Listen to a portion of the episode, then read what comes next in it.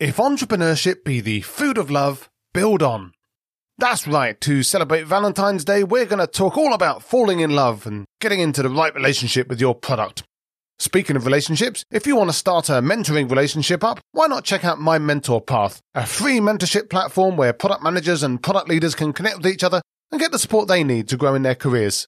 You can head over to mymentorpath.com to find out more about the benefits of mentoring to both sides of the relationship and sign up to be a mentor a mentee, or both. You can check the show notes out for more details. All right, back to the episode and a discussion about finding problems that really matter and not just solutions that sound cool. How can we identify these problems? How do we know when to double down and when to give up? And how do we know when we've reached the promised land of product market fit? For answers to all these questions and many more, stick with us on One Night in Product.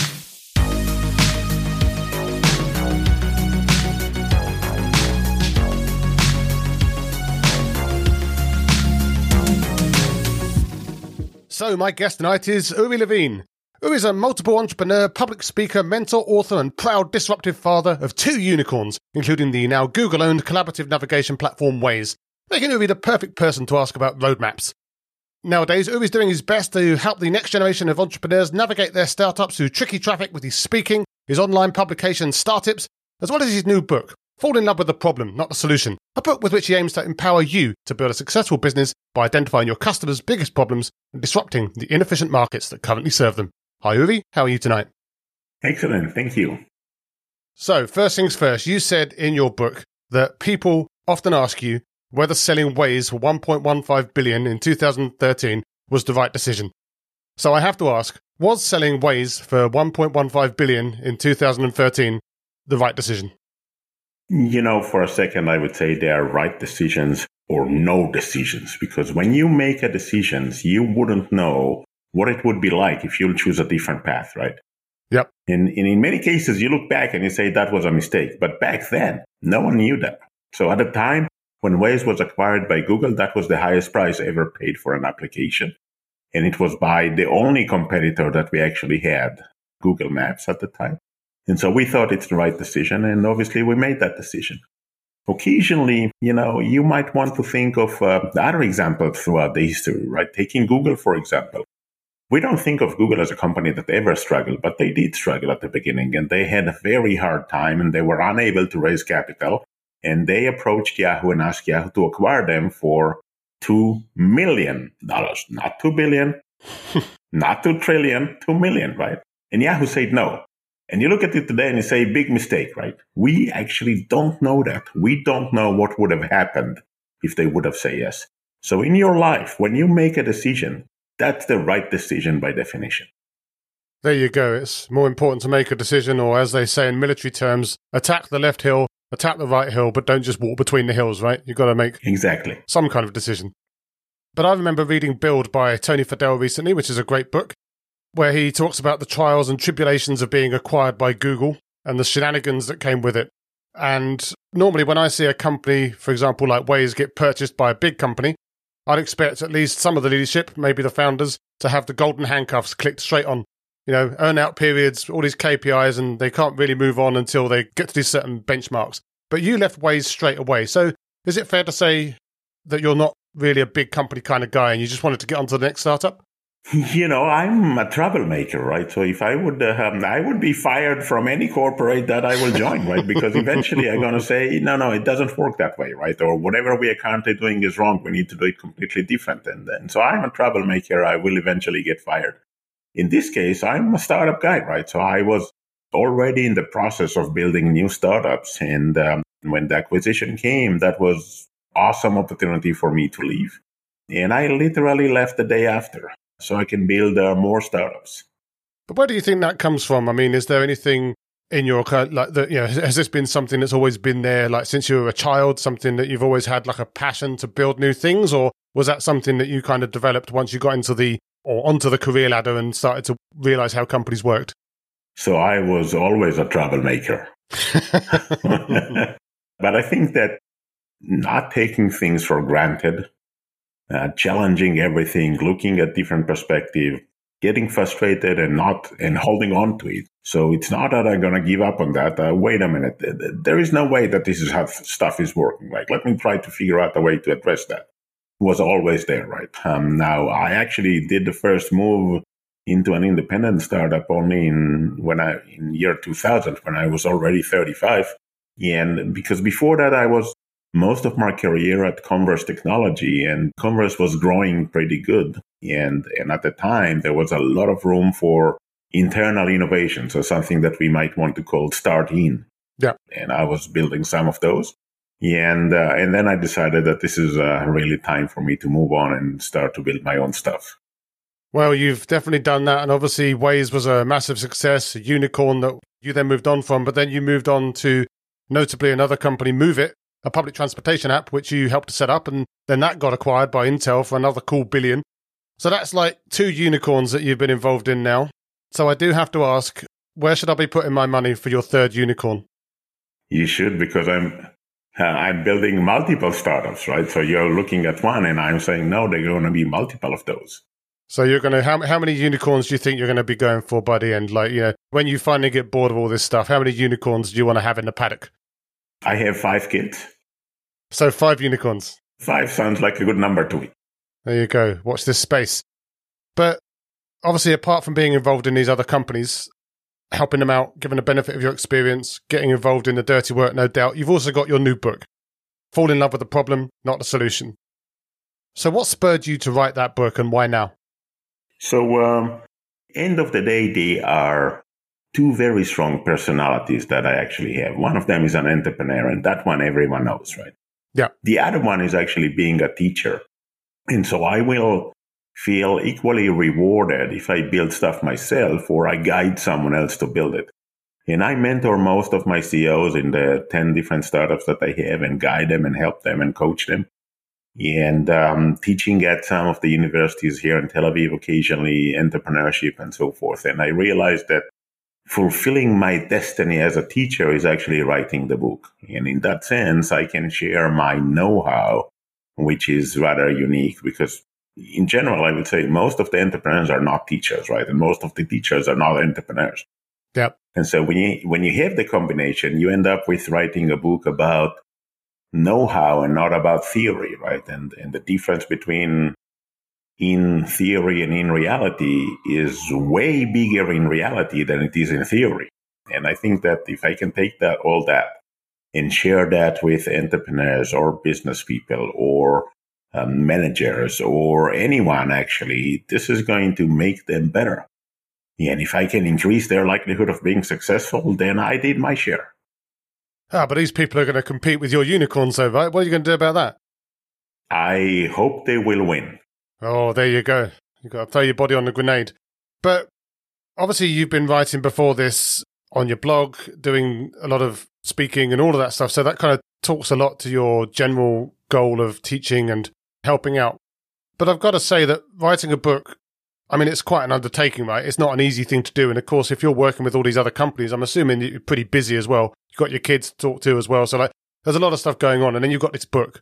So was that like an easy process to make time for and to just sort of smash the book out, or did it take a lot of effort and revision? And was it a lot of sort of blood, sweat, and tears to actually get a book that you could be proud of? Absolutely, blood, sweat, and tears. Um, for a second, I would say I actually wrote an article about why writing a book is similar to building a startup, right? So you go on a, on a journey and at the beginning, you don't know exactly where it's going to end. And it's going to be a long journey. It's going to be a roller coaster journey.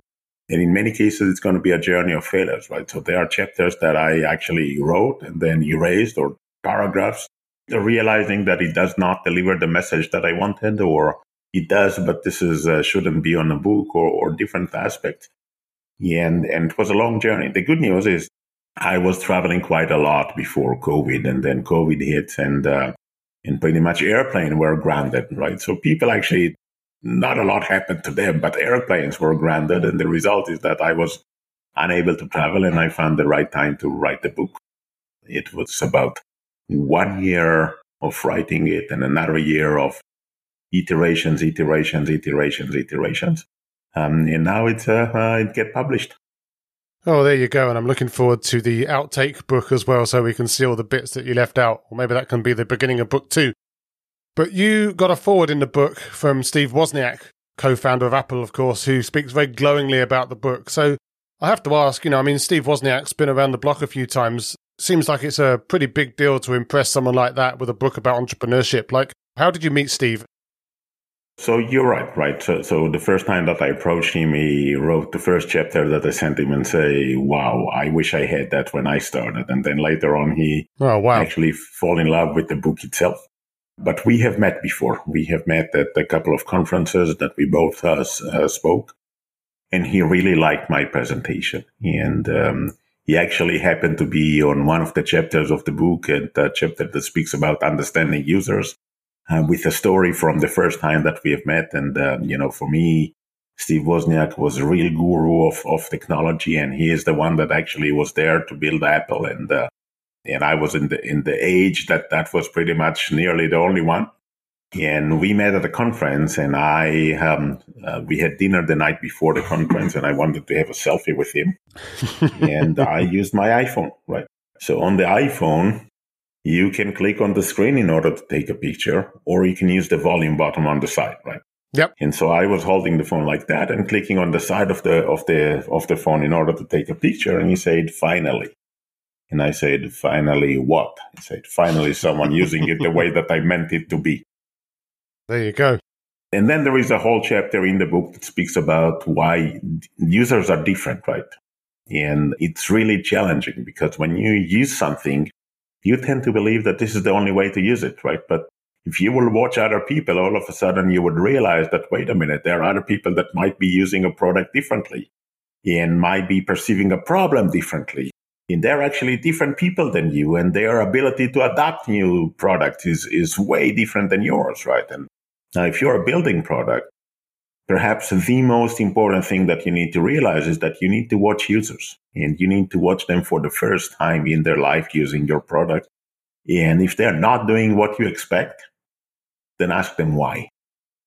Yeah, and there's also this idea that they're not wrong for doing that as well, right? Like it's it can be really eye opening, I agree. Like just even talking to people, but also watching them to see like what they're doing with the perfect little flower that you created and seeing all the things that they click that you didn't think that they were going to click and all the things that they're doing with it that you didn't think that they were ever going to do with it. And it's just, it's absolutely fascinating. But I think also there's a real. So let me interrupt here, right? You are more concerned about those that are not doing what you wanted them to do, not those that are overdoing. Yeah. Those that are simply not doing because they haven't figured out that this is what they need to do. No, absolutely. But in any case, absolutely agree that it's important to watch people and talk to people and We'll talk a little bit more about that uh, in a sec about the book as well. But on the book, it's obvious book promotion question time. What is the core value proposition of this book? Who should read it and why? So, very simple. It's going to increase your likelihood of being successful. That's it. As simple as that. And all the entrepreneurs in the world, everyone that works in a, in a startup, everyone that deals with innovation, all the managers and business people in the world everyone in the high tech industry. That's a decent sized total addressable market there. Hopefully, some of them are listening to this. But the book talks about falling in love with the problem and not the solution. Obviously, that's the title, and how you're looking to change entrepreneurs' mindsets with the book. So, this assumes that many people out there are currently falling in love with the solution, not the problem. Otherwise, I guess you probably wouldn't have to write the book. So, why do you think in this day and age, because you're not the only person saying this, of course, in this day and age, people are still getting it the wrong way around? I don't know why, right?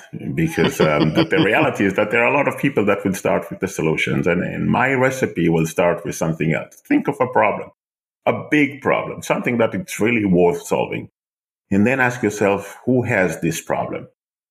Now, if you happen to be the only person on this in the world with this problem, then I would say, you know what? go to a, a psychologist. It's going to be way easier to deal with the problem than to actually building a startup. But if a lot of people have this problem, what you really want to do next is go and speak with those people and understand their perception of the problem, and only then go and build a solution. Now, if you follow this path and your solution works, it's guaranteed that you are creating value.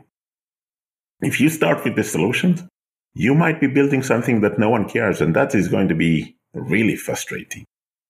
So all the journeys of entrepreneurship, all the journeys of building startup is about value creation. If you create value, you will be successful. And solving problem is the easiest way to figure out value because if, if you solve someone problem, you create value.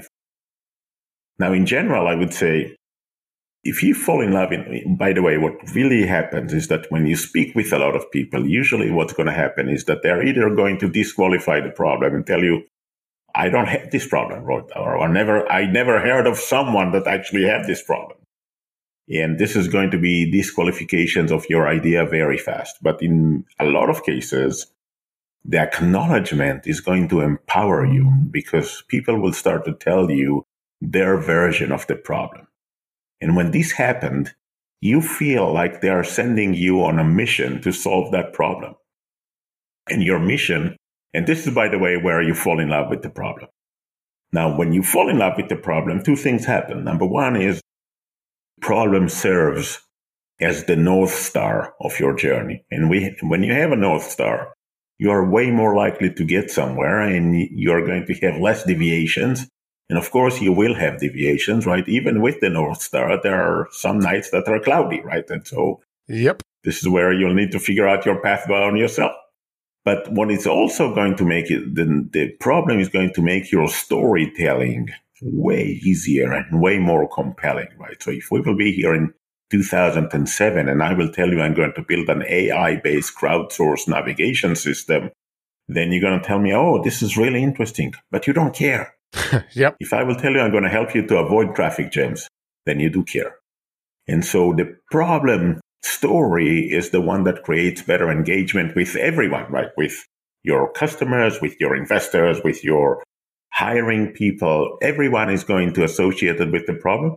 And then the story that everyone tells is very different, right?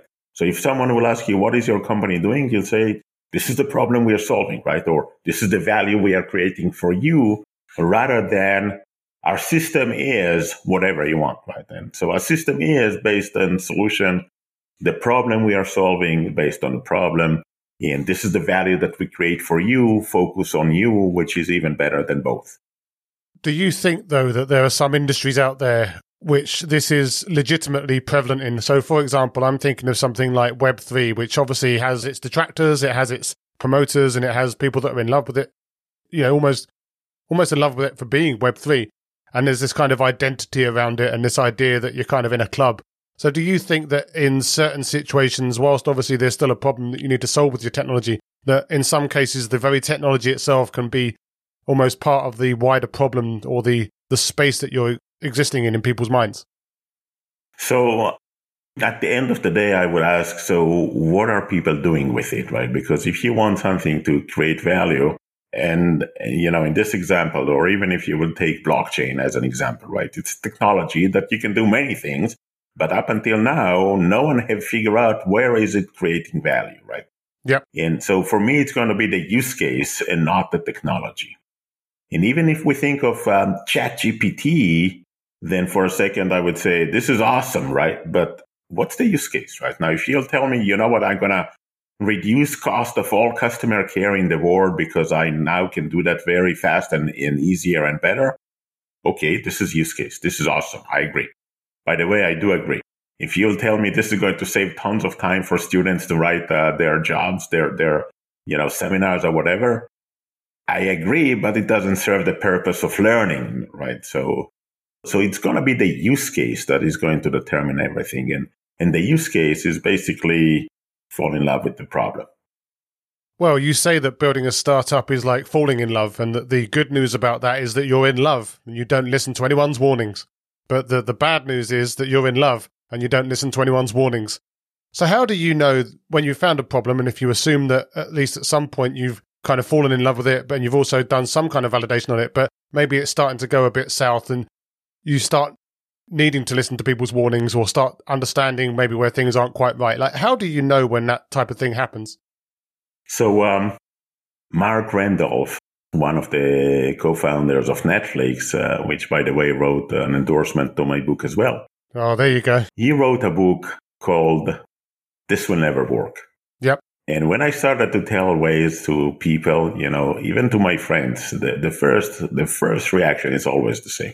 This will never work. Now the reason is that I was incubating this concept in my mind for a long while. And I was actually until I actually fall in love with that and was ready to go out with that to, to speak to other people.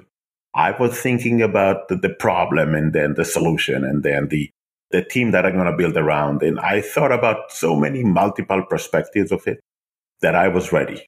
When you tell someone they are not ready, and they're, therefore, the first reaction, this will never work. By the way, these were the nice guys, right? The lesser nicer guys, they told me this is the stupidest idea that I ever heard, right? And, uh, and I heard that multiple times. Yep. And the reality is that an entrepreneur, once they fall in love, they don't listen to anyone else. If you would ask an entrepreneur when is the right time to shut the company down, they will never shut the company down because what the, the company will die eventually, but they will not shut it down. And the reason is different. The most important behavior of an entrepreneur is perseverance, is the never give up attitude, right? So if you have an attitude of giving up, you will not become an entrepreneur. But if you are building something and this is your attitude and you basically believe in the problem and you think that the mission is right, and you will tell yourself, you know what, even if I am going to end up unsuccessful, I would think that the journey was worthwhile to try, then you'll never give up. Well, there you go, or you shouldn't. But obviously, it's no good solving a problem that you only care about. You talked about that yourself this idea of the kind of sample of one and the fact that you have to go out and talk to people that have that problem. But in the book, you talk about a qualification matrix, which you use, at least in part, to work out whether the idea is a goer, whether it's something that you should go out and solve. So, what are some of the elements, aside from finding out a bunch of people, but some of the main elements that you use to make a decision about whether you should tackle a problem or should work with a company to tackle a problem? So the first one, by the way, is also is always your personal perspective, right? If you feel that this is a problem you would like on a personal level to solve, then this is a good start. If you don't think that you care or you have no clue how to address that, then you shouldn't start. Yeah. So the first one is going to be personal qualification, right? The second one is actually looking at uh, two dimensions, as you mentioned. One of them, which is kind of obvious, is the total addressable market, right? So how many people care, right? Or if, if you have an offering for very small niche or very small segment versus a lot of people, right? So drivers, there are about a billion vehicles on the planet, and therefore you can assume that there are maybe 3 billion drivers. And then when you think of public transportation, there are about 5 billion people traveling on public transportation. So obviously the addressable market is rather large. What is more important than the addressable market is actually how painful the problem is, right? Or how much value you can create by, by eliminating the problem. And the value can be measured by, by two dimensions, right? So one is, is, is really value, right? So maybe this is how much money I'm going to make you, or this is how much money I'm going to save you. This is how much time I'm going to save you, which are measurable in that sense. Or even better than that, the frequency of use, right? So something that is going to be used multiple times or high frequency then it's obviously going to become valuable and it's also going to help your marketing strategy at the end of the day. Because if you have something that has high frequency of use, your growth strategy will end up as word of mouth. That's it. Wherever you start, you will end up with word of mouth because there is multiple opportunities for someone to speak about that. If you have low frequency of use, then obviously word of mouth is not going to work for you. And, uh, and, and so this is easier, right? On the second, uh, on a side note, I would say that occasionally it's really hard to define the value that you bring. And, and you are not clear about it, right? So what if you make things simpler, right? So what exactly is the value here? What if you create certainty versus uncertainty? So, so your value is actually peace of mind, which is really important, but we don't know exactly how to, to measure it or qualify it. And maybe we will need um, the, the software dimensions to define that.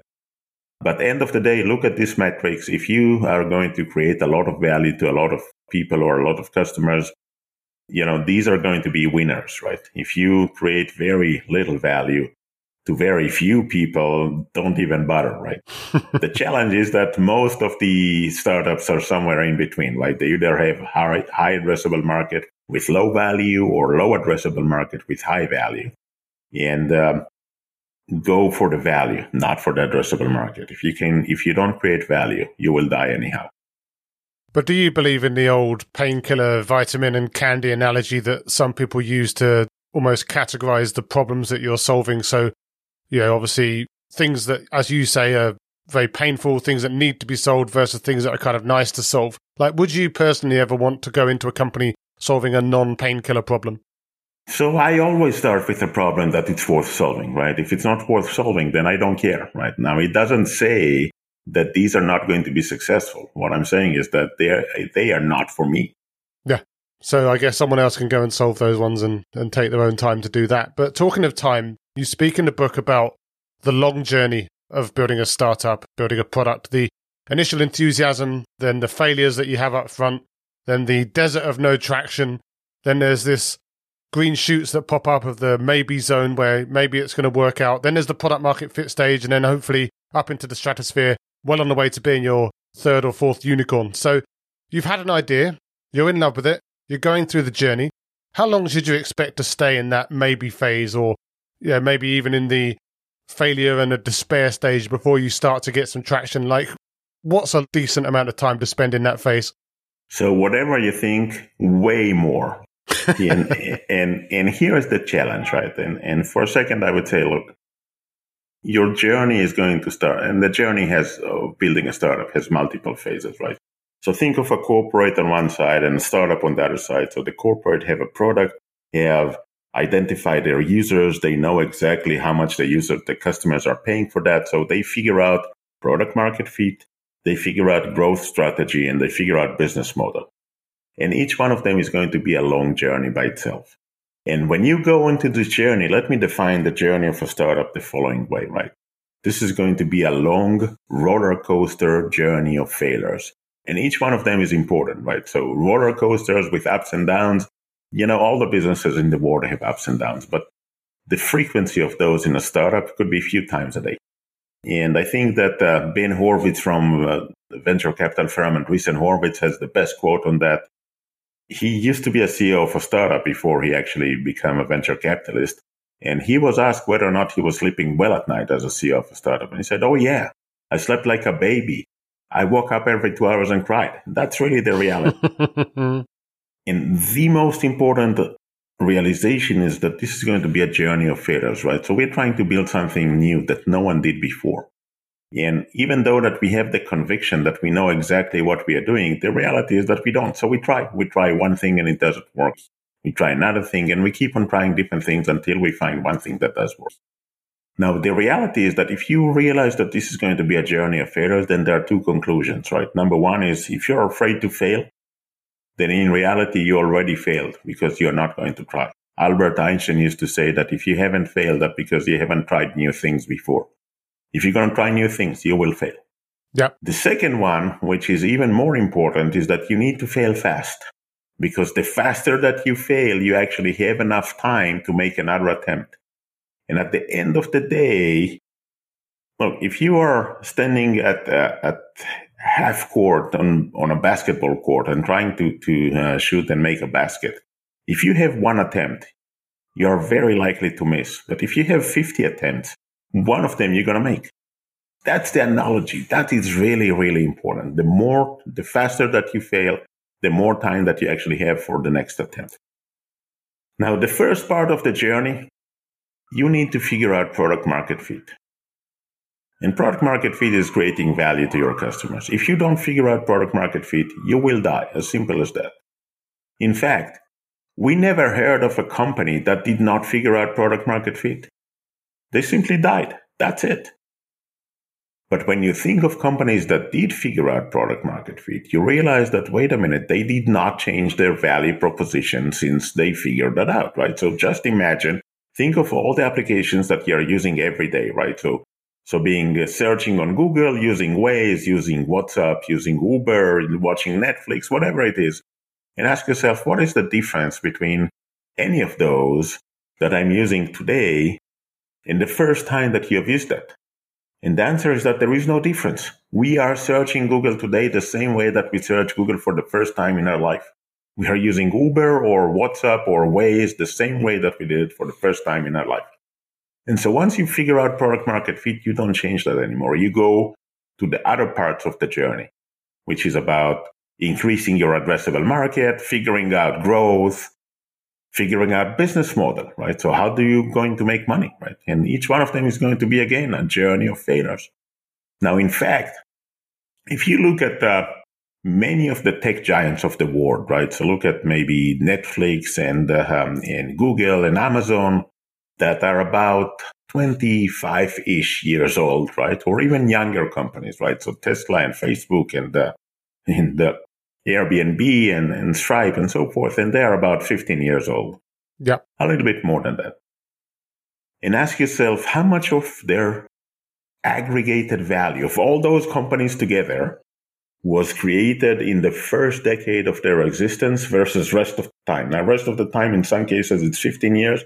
In some cases, it's only five or six or seven years. Right? And you realize that it's less than 10% created on the first decade. Most of the value created after they figure out product market fit and growth and business model, and then they were on the takeoff run. And this is where the value was created. So it's a long journey. If you ask yourself, how long should you, should you stay in this desert of no traction? Until you figure it out or until you die. Well, one way or the other. But with regards to product market fit, I think it's a really interesting point because I've spoken to some people on the podcast and just on social media and all these places where all the thought leaders like to hang out. And they were they're often saying things like, well, product market fit isn't a useful concept anymore, product market fit is dead. Some people that are saying that they work for companies that lost product market fit, speaking to some people saying that they don't know how to measure it and it's more of a feeling than a measurable, actionable thing that you can aim for. But you in the book say that you can measure it and you're very specific about that. So, in response to some of these people that are saying that, that you can't measure it, that it is something that is kind of just almost ephemeral, how do you measure that? And what are the steps that you need to, or what do you need to optimize for to know that you have it? So we define product market fit as creating value to your customers, right, or to your users, whatever it is, right. And um, and it's really simple, right? If you're going to create value, they will come back. And so the only metrics that measure uh, product market fit will be retention, that they are coming back. If they don't come back, that means that you're not valuable for them.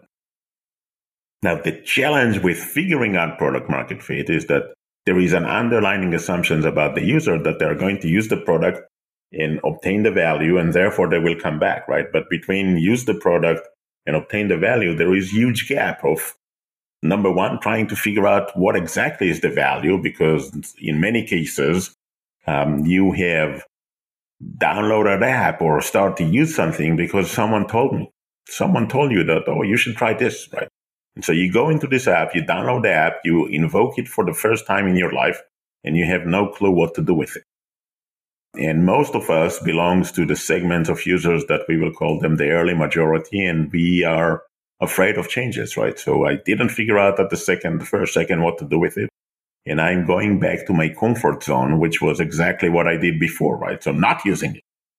Yeah. So the first challenge will be understanding where the value, what the value is. The second challenge is going to be let's get to the value, right? So the transition or the, the complexity of the app is going to dictate for many people if they are going to figure out, um, you know, how to get to the value, right? So, so just for example, if you have registration on your product because it's really important, and you ask people to register with their email and phone numbers and and whatever before they even got to the value, many people are going to give up right there, right? So they don't even know why they are giving you this information and they don't want to give you this information. And therefore they will say, okay, you know what? I was doing just great yesterday. Let me continue that. and so getting to the value is going to be a second challenge. And only once you get to the value, then the, whether or not there is enough value in that. So, so this funnel of users is the only methodology that you need in order to figure out product market fit. And all the time you need to improve the funnel. So if you bring 100 users on top, you really would like to go to end up with 30 or 40 uh, users retain and keep on using the product, right? And so that means that you will need to address each and every gate or, or challenge by itself. And in most cases, by the way, a lot of people think that they are going to add more features and therefore they're going to make the product more usable. I would say no, it's the other way around. You need to remove features in order to make it simpler. And just think of, um, I'll, I'll, give you two examples here. So, so the first one is think of all the applications that you are using every day, right? And ask yourself, how many features have you used today? And the answer is going, usually going to be one or two, and that's about it, right? Yep. And the reality, and, and this is a story that I heard about LinkedIn. I, I think it's right, but I have no clue. And I've used that story because it served my purpose. So, so even if it's inaccurate for a second, let's assume that it is. And the story goes that, uh, um, you know, when LinkedIn started, they had a list of 30 features that they say this is the, this is the product, right? And when they started to meet more people, more people told them, look, 30 features is way too complex. Let's narrow it down. And they ended up with a list of 10 features that they said, we cannot even launch the product without those 10 features. Obviously, later on, they launched the product and the company turns out to be very successful. And the company went public about a decade after they started. And when they went public, how many of those 10 features were actually developed? And the answer is one just one. and so obviously, um, in most cases, we need very few features in order to make it work. And everything else is actually not just not needed. It's actually interfering with the simplicity and creates complexity. Now I, I'm not sure exactly what is this feature and what is this feature. And you just prevented me from getting to the value. Yeah, I mean, that's yeah, you're you're not the only person to say that. Like the idea about simplicity and stuff, and I, and I do get it, and I think it's important to make sure that you're focusing on the essential. I guess a lot of what you've just spoken about there does feel very mass market B2C. So like you know, something that you can give people to download, and the users are the same people that are buying it, and it feels that there's like a different story there for some of these startups that are maybe serving the enterprise or serving larger companies with different buyers and different users, and maybe these concepts of I mean, obviously there's still a sales funnel, but like the kind of the activation and the referral stuff maybe starts to melt away a bit. Do you think that there's a, uh, I don't know, like a, a motivational message that we can give to the B2B product people out there that there's something that they can cling onto as well? Oh, absolutely. You know, we, we would like to say that B2B is different, but it's not. End of the day, what you're telling me is that, wait a minute, I have three different users, right? I have the the finance department and the um, and then another department and another department. Each one of them needs one feature in order to make it happen, right? If they don't have that specific features, they don't care. And if they have more features, they don't care either because at the end of the day, they're going to use very few capabilities. And what you really need to do is make sure that those capabilities are actually good enough, good enough for them, deliver them the value and then they will keep on using. Now, the metrics is going to be the same. In B2B, when, when customer pays, the metric is renewals, right? So if you don't renew your agreement, that means that there is no value for you. And I don't care if there is no value because you were unable to get to the value. I've overcomplicated it. Or there is simply no value. You don't solve a real problem for them or you don't address a real pain for them. Uh, but at the end of the day, if you create value for them, they will renew. And now, in many cases, because you are trying to sell to multiple parts of the organizations, you might need to have customer success that helps uh, the different parts of the organizations to figure out how to use the product and guide them and, and, and teach them how to use the product. It might be a mo- way more complex, more complex process, more complex sales, longer time to get the entire you know corporate to obtain the value but from the essence point of view, it's the same thing. So we're going to fall in love with the problem so that they can fall in love with our solution. That's the end goal, right? So hopefully we can exactly get some product people thinking about that sort of thing. But where can people find you after this if they want to find out more about the history of Waze, uh, how to be more disruptive, or just find out a little bit more about the new book? So, um, you know, obviously, for a second, I would say read the book, and and the book, uh, the book right now is in Amazon US, and it will be on Amazon UK and rest of the stores in the UK from the middle of the month, so two weeks from now. Yep. And uh, my website, urilevine.com, can refer you to the right place for that. And in that sense, look, the more people actually read the book, I fulfill my destiny in the sense that I want to create more value. I want to become even more valuable than than with Waze and with everything else. And the book is about value creation. So I'm fulfilling my destiny here. Oh, there you go. That's a that's an aspirational aim, and hopefully we can get a few people to come in your direction and pick up the book and find out more. Well, that's been a fantastic chat. So, obviously, really glad we could spend some time falling in love with the problems. Obviously, wish you the best of luck with the book. Hopefully, we can stay in touch. But yeah, thanks for your time. Thank you. Absolutely. As always, thanks for listening. I hope you found the episode inspiring and insightful.